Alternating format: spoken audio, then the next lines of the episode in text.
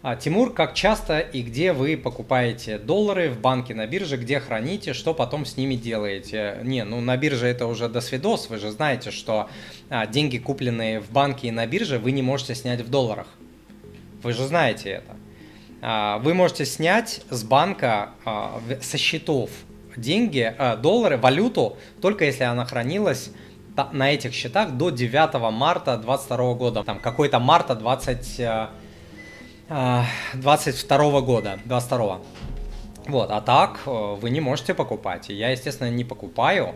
Вот, я покупаю в банках и в обменниках, прям поднимаю свою попу, а, беру деньги, иду в обменник и меняю а, денежку на доллары. Меняю я для пожарного запаса, меняю я для а, резервов на а, короткие, средние, короткие, длинные цели. Вот то, что, то, что необходимо а, хранить и то, что я считаю а, а, правильным хранить в наличке, потому что большая часть моего капитала, естественно, работает, но вот то, что я решаю хранить в наличке, соответственно, вот для этого я покупаю, покупаю я ежемесячно более 20 а, лет доллары, ну, а как и где я храню, наверное, я об этом говорить не буду, вот, потому что из целей безопасности.